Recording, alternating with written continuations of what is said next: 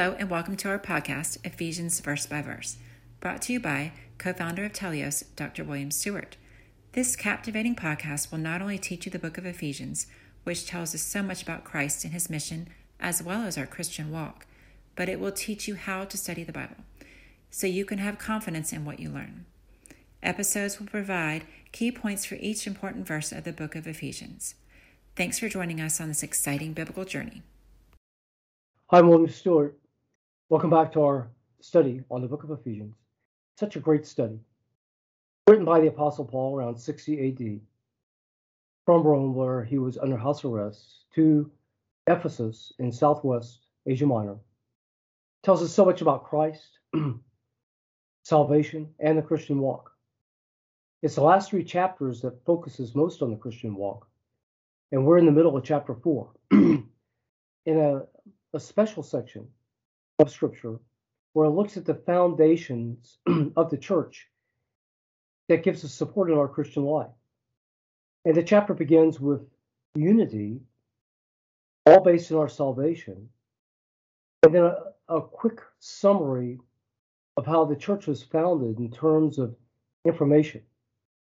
It says in verse 11 that God gave some as early practitioners of uh, preaching the gospel or teaching or prophecy, otherwise telling forth, not prediction in this case, but telling forth uh, the truth of Scripture to the people of the church who were young in the faith and just been converted, and there was no Bible, just the oral tradition coming direct from the apostles.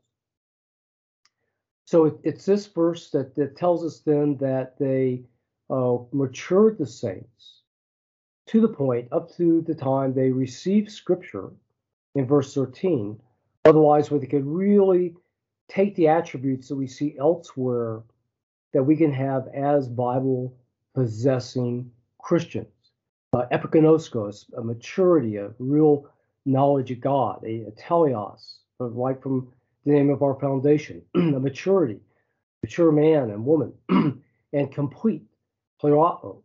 Uh, these are all terms in Scripture that verses 11 and 12 helped achieve in 13 that we can have in the church. So we wouldn't be, in verse 14, tossed to and fro uh, in the winds without knowledge and truth, uh, which we got through through God.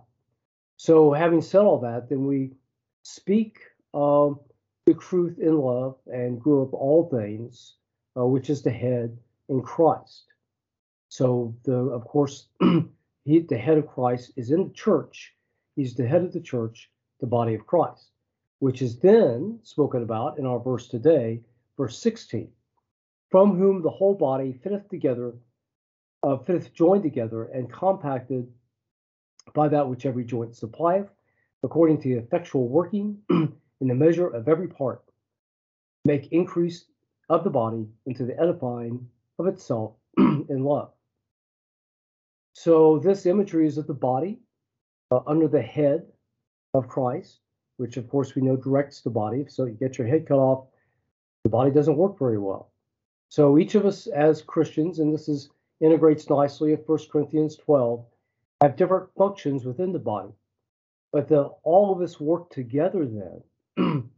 um, the function as a body that loves itself and cares for itself um, each doing their part uh, under the headship of Christ.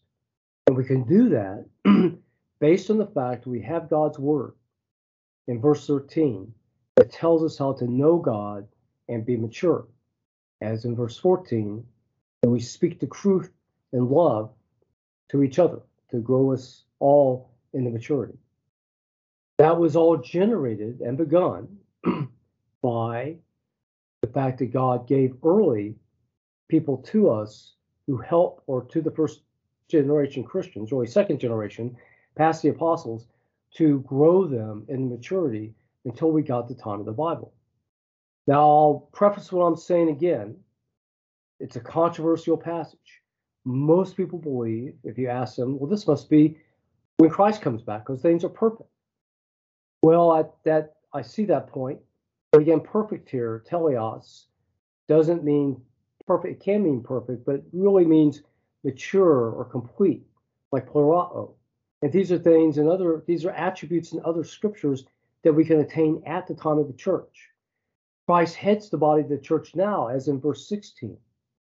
Uh, we have an epiginosko now. We can know Christ and God better as believers than prior generations before Christ's death and resurrection. That's described as gnosko, not epignosko. So these, uh, it's whatever the passage is speaking about, it's talking about what we can attain to the church.